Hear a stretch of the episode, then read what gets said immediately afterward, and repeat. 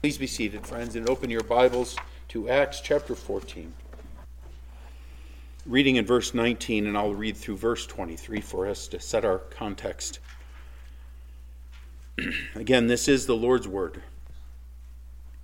But Jews came from Antioch and Iconium, and having won over the crowds, they stoned Paul and dragged him out of the city, supposing him to be dead. And while the disciples stood around him, he got up and entered the city. The next day he went away with Barnabas to Derbe. After they had preached the gospel to that city and had made many disciples, they returned to Lystra and to Iconium and to Antioch, strengthening the souls of the disciples, encouraging them to continue in the faith, and saying, Through many tribulations we must enter the kingdom of God. When they had appointed elders for them in every, every church, having prayed with fasting, they commended them to the Lord in whom they had believed. Is the Lord's word. If you bow with me, we'll ask the Lord's help.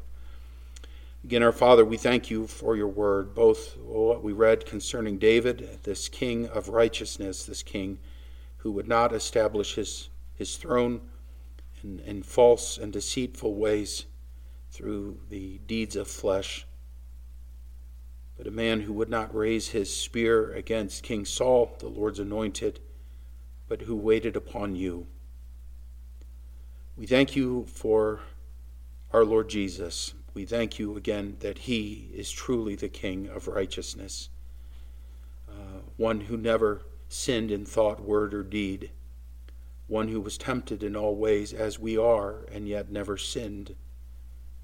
Oh, Father, we thank you for our Savior. We thank you for your faithfulness to us. We thank you for your word and pray that you would bless its going forward now. And we pray, O Lord, that your blessing be upon these, your people, those who may hear from afar.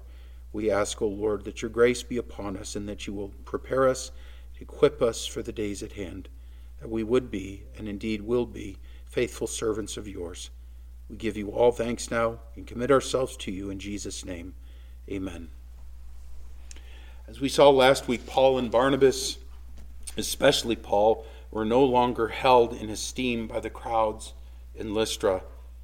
Remember that because of the man who was lame from birth who was healed, Barnabas and Paul were esteemed as gods. The Lycaonian people raised their voices, saying, The gods have become like men and have come down to us. Most interesting passage. And the people wanted to worship them, recall. The priest of Zeus, whose temple was just outside the city, brought oxen and garlands to the gates and wanted to offer sacrifices with the crowds. And we are told that it was with great difficulty or with difficulty that they restrained the crowds from offering sacrifice to them.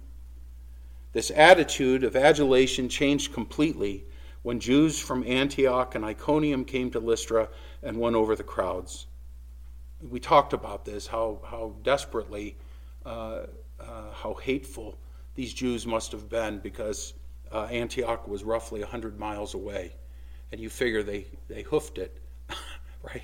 A hundred miles driven, leaving away uh, family, leaving money behind, leaving jobs behind, in order to come and to work their vengeance on Paul and Barnabas.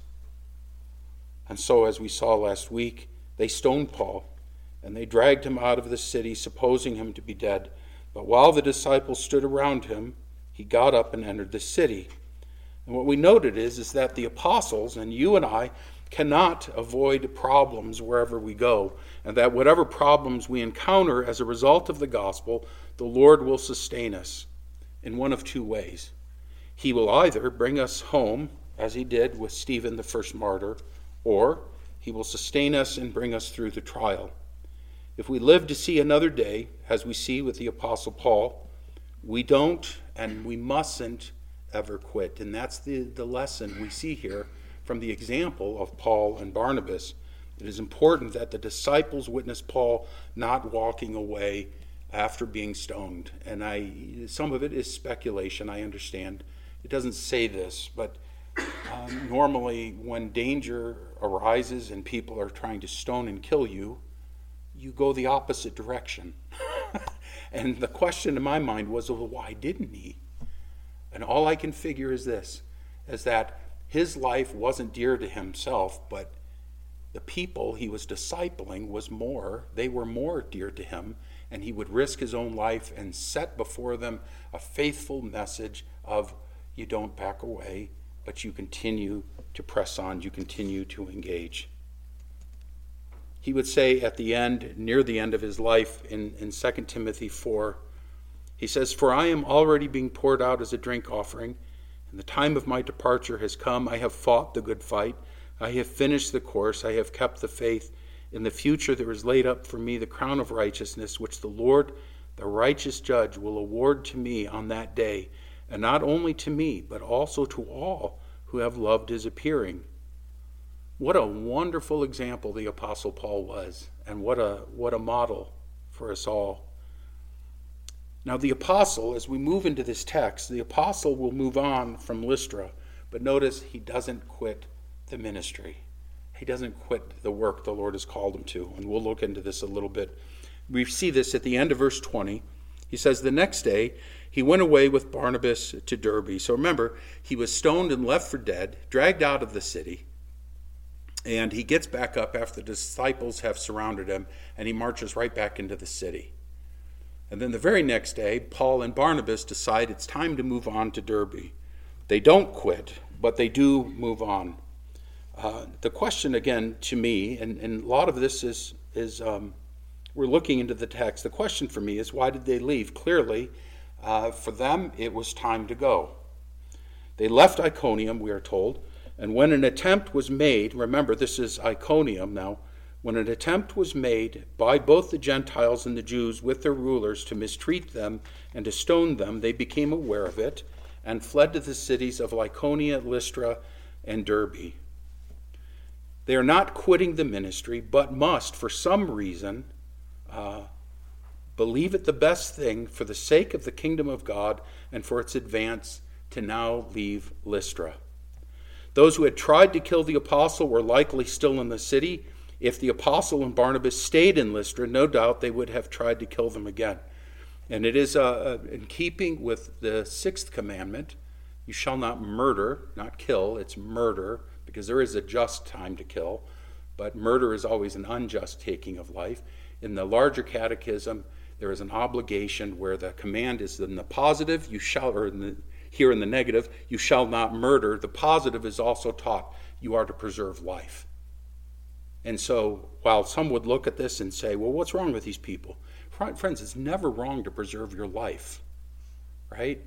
And it's certainly never wrong to preserve the life of someone else. That's why we speak up for these unborn children and hope that the Lord um, shuts abortion down in our country. So here, these men, um, they are leaving Lystra. They're going on their way, certainly because it's not wrong, uh, but certainly right to preserve their own lives. Paul would say this, and, and listen to this. This perhaps, Philippians 1 21 through 24, gives us uh, perhaps an insight into what is going through the apostles' mind and Barnabas' mind. Paul says here, For to me to live is Christ and to die is gain. But if I am to live on in the flesh, this will mean fruitful labor for me. And I do not know which to choose, but I am hard pressed from both directions, having the desire to depart and be with Christ, for that is very much better. Yet to remain on in the flesh is more necessary for your sake. It would seem that a decision would need to be made. Do we continue on in here in Lystra and risk death? Or do we move on in order to bring the gospel to others and live another day uh, in order to do so? Now, two, we must understand that there is a time for everything. There is a time to give birth, wrote Solomon, and a time to die, a time to plant, and a time to uproot what is planted. The Lord leads us in, his, in this timing. For instance, here and in uh, verses 5 and 6, and then in uh, chapter 13, verse 51 and following, we see that the apostles decide to leave. They decide it's time to go on. When they feel the threat, when they hear about the stoning and they're being driven out, they say it's time to go.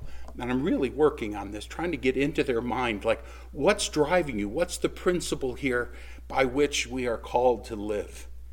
And, and so they're wrestling with this very thing. But then in Acts 20, verse 22 through 23, we read this Paul again speaking. And now, behold, bound by the Spirit, I am on my way to Jerusalem, not knowing what will happen to me there, except that the Holy Spirit solemnly testifies to me in every city, saying that bonds and afflictions await me.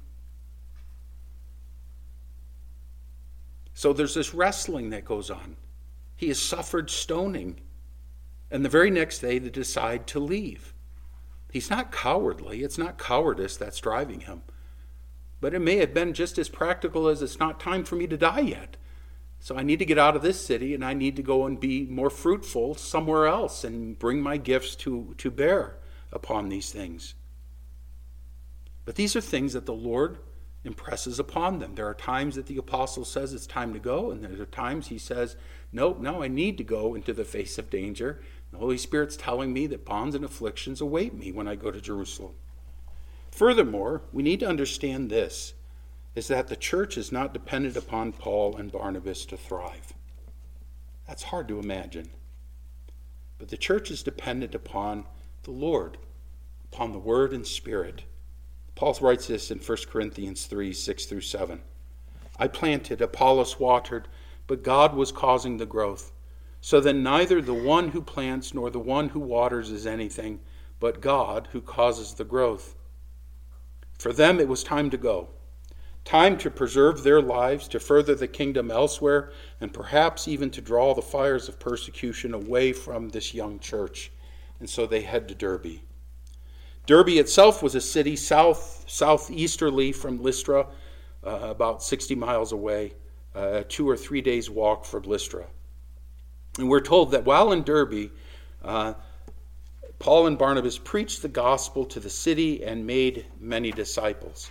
And in fact, it's believed that it's at this time that Timothy himself uh, comes to faith.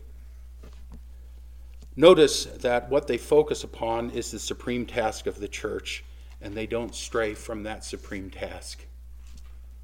Jesus said again in Matthew chapter 28 All authority has been given to me in heaven and on earth. Go therefore and make disciples of all the nations, baptizing them in the name of the Father, and the Son, and the Holy Spirit, teaching them to observe all that I commanded you.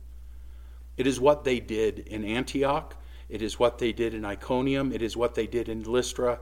And here it is again what they have done in Derbe. They preached the word and they made disciples. Again, notice this very thing. What's the thing that's constantly got them in trouble? Preaching the word and making disciples. It was initially in Acts chapter 13, it was the Jews, when they saw the crowds, they were jealous of these disciples. It was jealousy. How is it that they've gotten so effective in what they're doing and we've been sailing across the oceans to make one convert? And We can't seem to get the job done. It's because the gospel's good news. That's good news. And this is what they do. Every place they go, they, they commit themselves to the same things. And I wasn't I wasn't kidding this morning uh, in, the, in the report. What are the things that we should focus upon with all the turmoil and tumult that has been taking place? What are the things that suffer? It's the preaching. It's the discipling. These are the things that Satan, as I was pointing out this morning from Ephesians 6, it's the very thing that, the, that Satan would love to stop. And if we pull back, then we've played into his hand. He's very shrewd, you see. We're not supposed to be ignorant of his schemes. He's very shrewd. And so we must, we must think, Lord, what would you have us do? But that's the very thing he would have. And he does it all the time.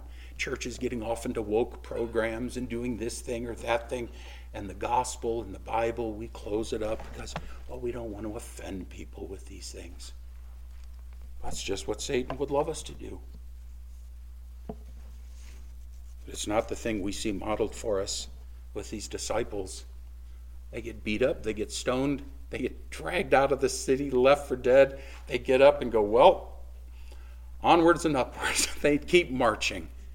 That's a wonderful example for us not to be distracted from the things of the Lord.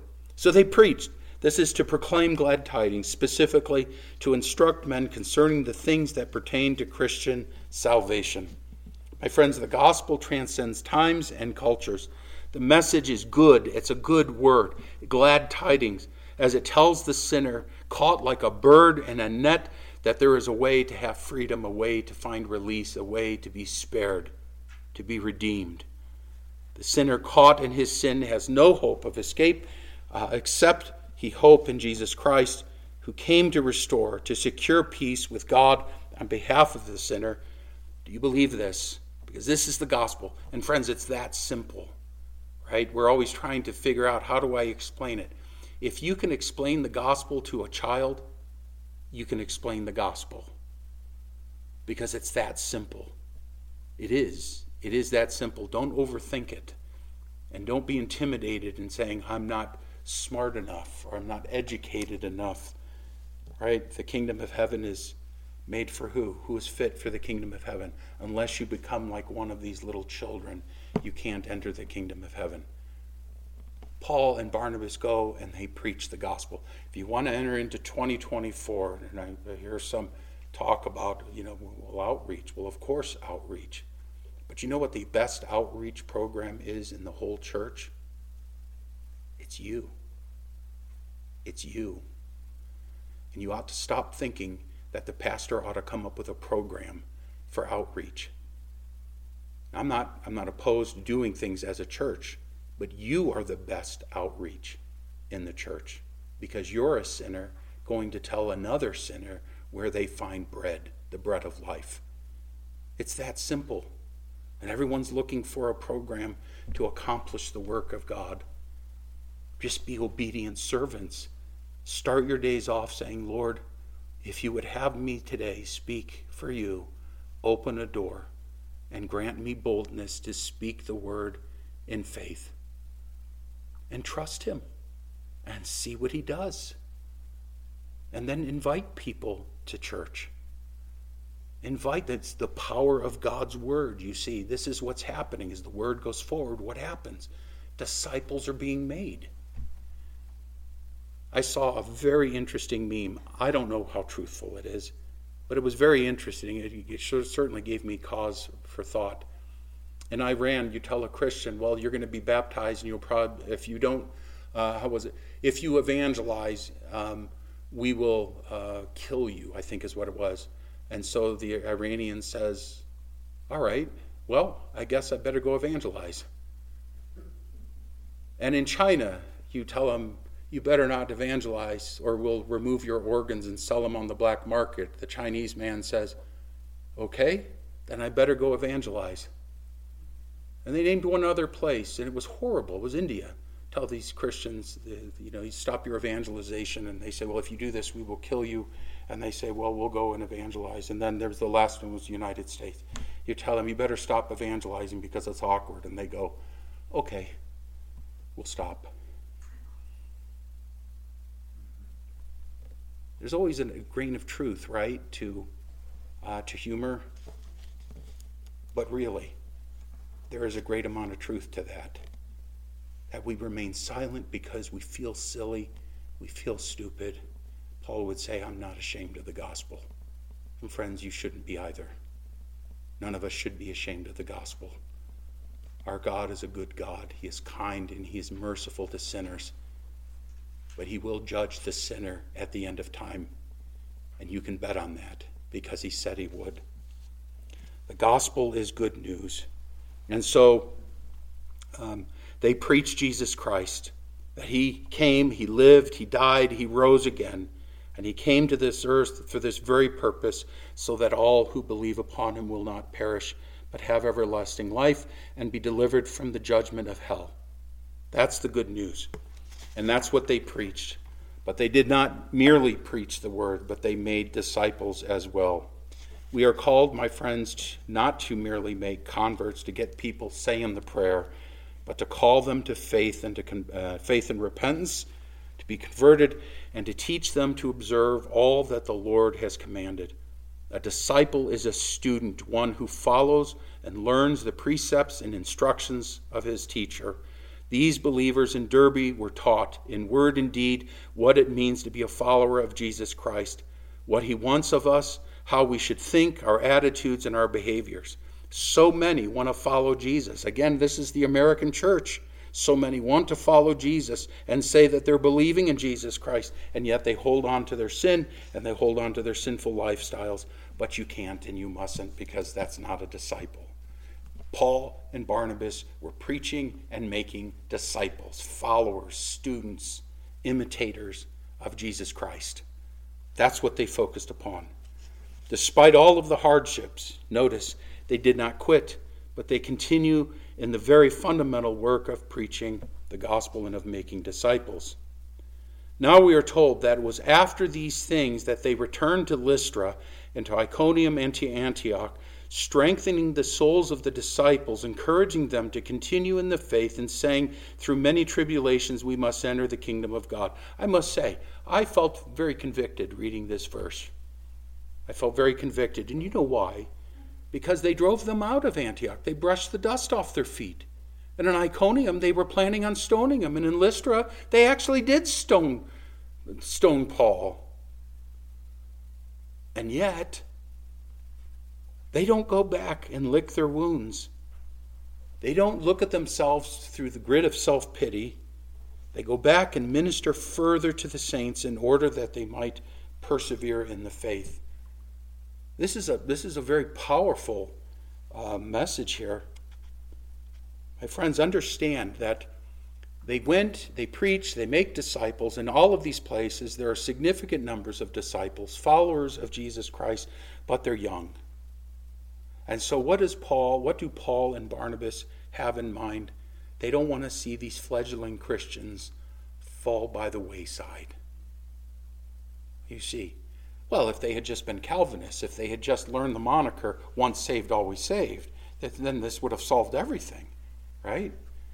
That's the problem with bumper sticker theology, is that you can never say what you need to say. Please don't say once saved, always saved. That's a very misleading thing. It's very mechanical. It's almost like a fire insurance policy. Oh, I said the prayer, it's written in my Bible, so therefore I know I'm going to heaven. No, what perseverance of the saints means that a man follows Jesus Christ in holiness all of his days. He doesn't walk away from Jesus and say, Well, I said a prayer back in 19 so and so, and I haven't been to church in 100 years, but I'm saved. Really? And what evidence do you have that the life of God is streaming through your veins if you have no love for His church or for His truth, His word, or love to sing His praises? What is the reality? So notice this they're concerned for the church they're concerned for the church, and so they double back over the ground that has received the seed of the gospel, and there they go to strengthen the saints. My friends, there are many, again, professing Christians who would say, I'm a follower of Jesus Christ, but they're no longer walking in holiness. They're not persevering in following Jesus Christ. And this is exactly what persecution does. And notice it's in the context of persecution that they double back because persecution has a way of driving people away from the Lord to not own him any longer as a Savior. Matthew 13, Jesus said this in verses 20 and 21. The one on whom seed was sown on the rocky places, this is the man who hears the word and immediately receives it with joy, yet he has no firm root in himself, but is only temporary. And listen, and when affliction or persecution arises because of the word, immediately he falls away. That's what persecution is designed to do. In Revelation 2:10, we mentioned this this morning to the angel of the church in Smyrna write, do not fear what you are about to suffer. Behold, the devil is about to cast some of you into prison so that you will be tested and you will have tribulations for 10 days. Listen what he says Be faithful until death, and I will give you the crown of life. Be faithful until death, and I will give you the crown of life. Paul, as he describes the gospel in 1 Corinthians 15, 1 through 4, and verses 1 and 2, he says this Now I make known to you, brethren, the gospel which I preached to you, which also you received, in which also you stand, by which also you are saved, if, hear that, conditional clause, or conditional particle, if you hold fast the word which I preached to you, unless you believed in vain. The person who is called of the Lord and saved perseveres. He holds on to the gospel. He stands on that word, and he's not taken away from it. It is life to him. Each of these churches, Antioch, Iconium, and Lystra, Derbe, because they received Paul days after his stoning, um, all of these churches needed to be strengthened. They are fairly young in the faith. They are now facing pressures from old friends and acquaintances, from family members. The newness of the Christian gospel has worn off, perhaps. Perhaps they've had uh, infighting in the church or there's been struggles. Perhaps they're second guessing everything. Hearing people say that way of Jesus is very narrow. It's very fix. You're very fixated on this Jesus fellow. It's just not wise. None of our fathers ever did these things. They received the looks, the groans, the mockings, the belittlings, the causing of second thoughts, perhaps. And Paul and Barnabas go over the ground again upon which the seed of the gospel was scattered in order to render the disciples more firm, more resolute in what they would now be facing. They went in order to encourage them, to come alongside them, to exhort them to continue in the faith because persecution was there to drive them away from the faith. You see, that's a minister's job. That's why I feel ashamed. We need to hang in there with the Lord, my friends. Don't don't fall away because of the trials you see. How many people say, "I'm not going back to church because I saw get this, I saw sinners doing what sinners do."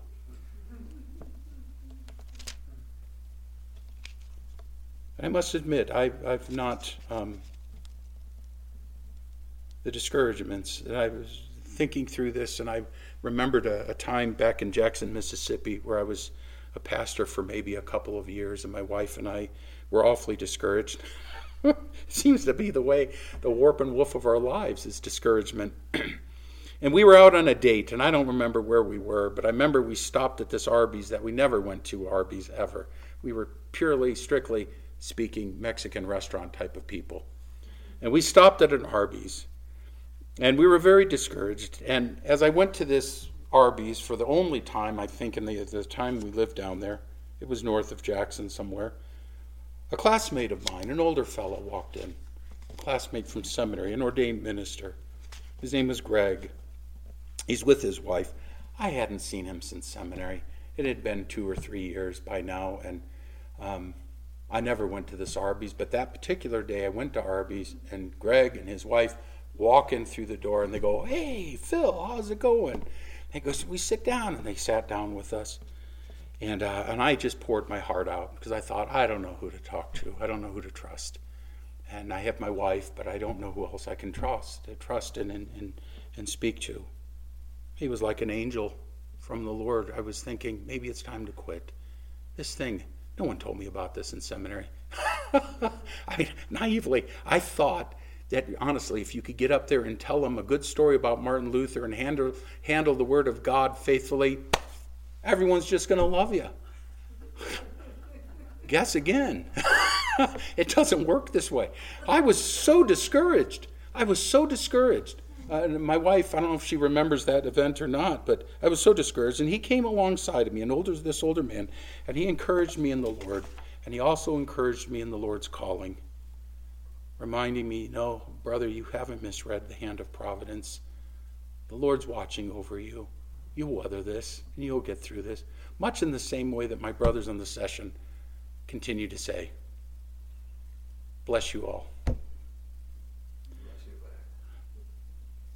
Young Christians, old Christians, ministers, and saints alike need to be encouraged to hold to the faith because at times it gets very difficult and it becomes very dark. And we fall into sin, we fall into doubts, they sweep over us, attacks from devils and foes and friends who might as well be foes. And we stumble and we lose our footing. That's the reality. They go back around to strengthen them so that they don't fall by the wayside. But of particular concern are the tribulations that come to us.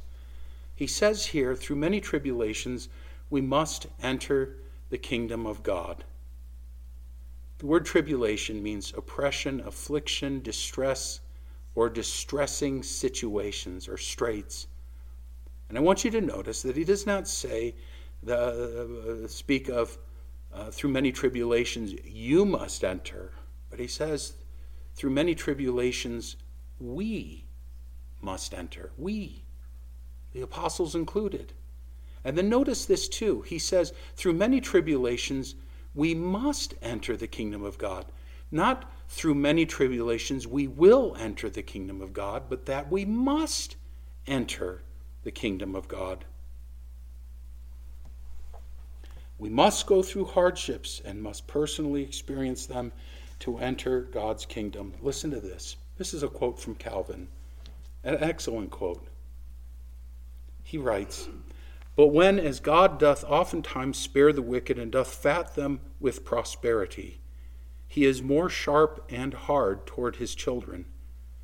For besides common molestations, they are oppressed peculiar, peculiarly with many discommodities. And the Lord doth humble them with such exercises, keeping their flesh under correction, lest it wax wanton. He awaketh them, lest they lie sleeping upon earth. Unto, unto these are added the reproaches and slanders of the wicked, for they must be, as it were, the offscourgings, um, scourings of the world. Their simpleness is laughed at, but they use wicked mocks and scoffs principally against God.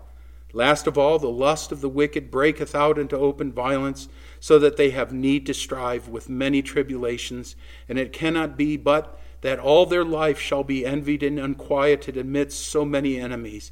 But this is the best comfort, and which is sufficient enough to confirm their minds, that this way, though it be hard and sharp, leadeth unto the kingdom of heaven for we gather by this that the miseries of the godly are more happy than be all the doting dainties and delights of the world.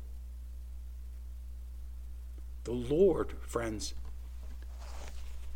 what they are saying, in other words, is that not just that we might, as Christians, endure or enter into hardships, not that there's a likelihood that you will enter into hardships and, and endure some kind of persecution, but that you must. In order to be fit for heaven, you must go through these things. And it is how the Lord trains us and prepares us to enter into his kingdom. That doesn't square with the American gospel.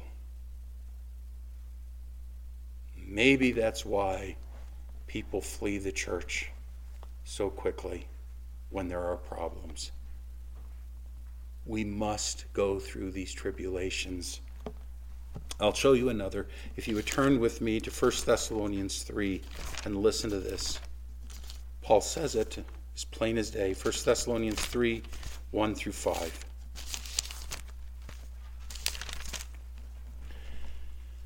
Therefore, when we could endure it no longer, we thought it best to be left behind at Athens alone, and we sent Timothy, our brother and God's fellow worker in the gospel of Christ, to strengthen and encourage you as to your faith, so that no one would be disturbed by these afflictions. For you yourselves know that we have been destined for this. For indeed, when we were with you, we kept telling you in advance that we were going to suffer affliction. And so it came to pass, as you know. For this reason, when I could endure it no longer, I also sent to find out about your faith for fear that the tempter might have tempted you and our labor would be in vain. My friends, it's not that these things, these tribulations, are bound to happen or happen upon us by chance, but we are ordained to enter into these things. The things, though, while difficult, are the things that the Lord has called us into to prepare us for heaven. That's the Christian life. That's the Christian life. So listen to this Romans 5 3 and 4. And not only this, but we also exult in our tribulations, knowing that tribulation brings about perseverance, and perseverance, proven character, and proven character, hope. Again, James, who writes, in chapter 1 Consider it all joy, my brethren, when you encounter various trials, knowing that the testing of your faith produces endurance. And let endurance have its perfect result, so that you may be perfect and complete, lacking in nothing. I go back to these churches to encourage them because persecution was happening to them, and they needed to understand everything's okay. It's exactly as it should be. This is what we must go through. This is the refiner's fire for us in producing in us that proven character in, in order to, to build up hope in us.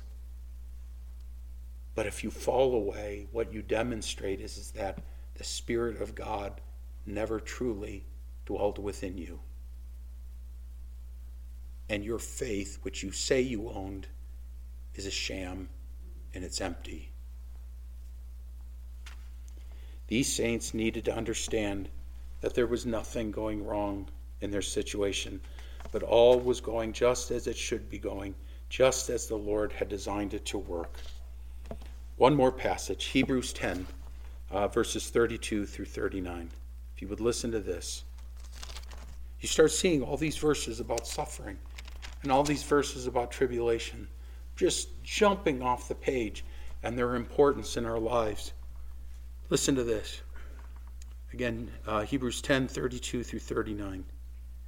But remember the former days when, after being enlightened, you endured a great conflict of sufferings, partly by being made a public spectacle through reproaches and tribulations, and partly by becoming sharers with those who were so treated. For you showed sympathy to the prisoners and accepted joyfully the seizure of your property, knowing that you have for yourselves a better possession and a lasting one. Therefore, do not throw away your confidence, which has great reward, for you have need of endurance, so that when you have done the will of God, you may receive what was promised. For yet in a very little while, he who is coming will come and will not delay. But my righteous one shall live by faith, and if he shrinks back, my soul has no pleasure in him. We are not of those who shrink back to destruction, but of those who have faith to the preserving of the soul. That's what they're telling these churches. That's what they're telling these young Christians. Don't shrink back. Don't become timid. Don't be afraid. Don't quit. But hold fast and continue in the work which the Lord has called you to do. Continue in it. My friends, this is what the Lord's message is to us. All of the hardships, and you want to distance yourself from all of this stuff. Oh, listen, that would be the absolutely wrong thing for us to do. The right thing to do, be in the Word, be in prayer, show up on Sunday, show up on Wednesday nights, worship our God because He's worthy to be worshiped, and tell people about Jesus Christ and His love for the sinner. Don't hold back. Don't grow weary. The day when it comes that there are men with guns outside our church, when they're threatening and they drag my keister out of here, right? Someone else stands up and says, Let's let's open the scriptures and let's hear the word of the Lord. And you continue to do it, and you do it until Jesus Christ returns to take us home. That's what we do. That's what we do. Friends, would you bow with me? Let's pray. We thank you, Father, again for this night and for this wonderful passage of Scripture.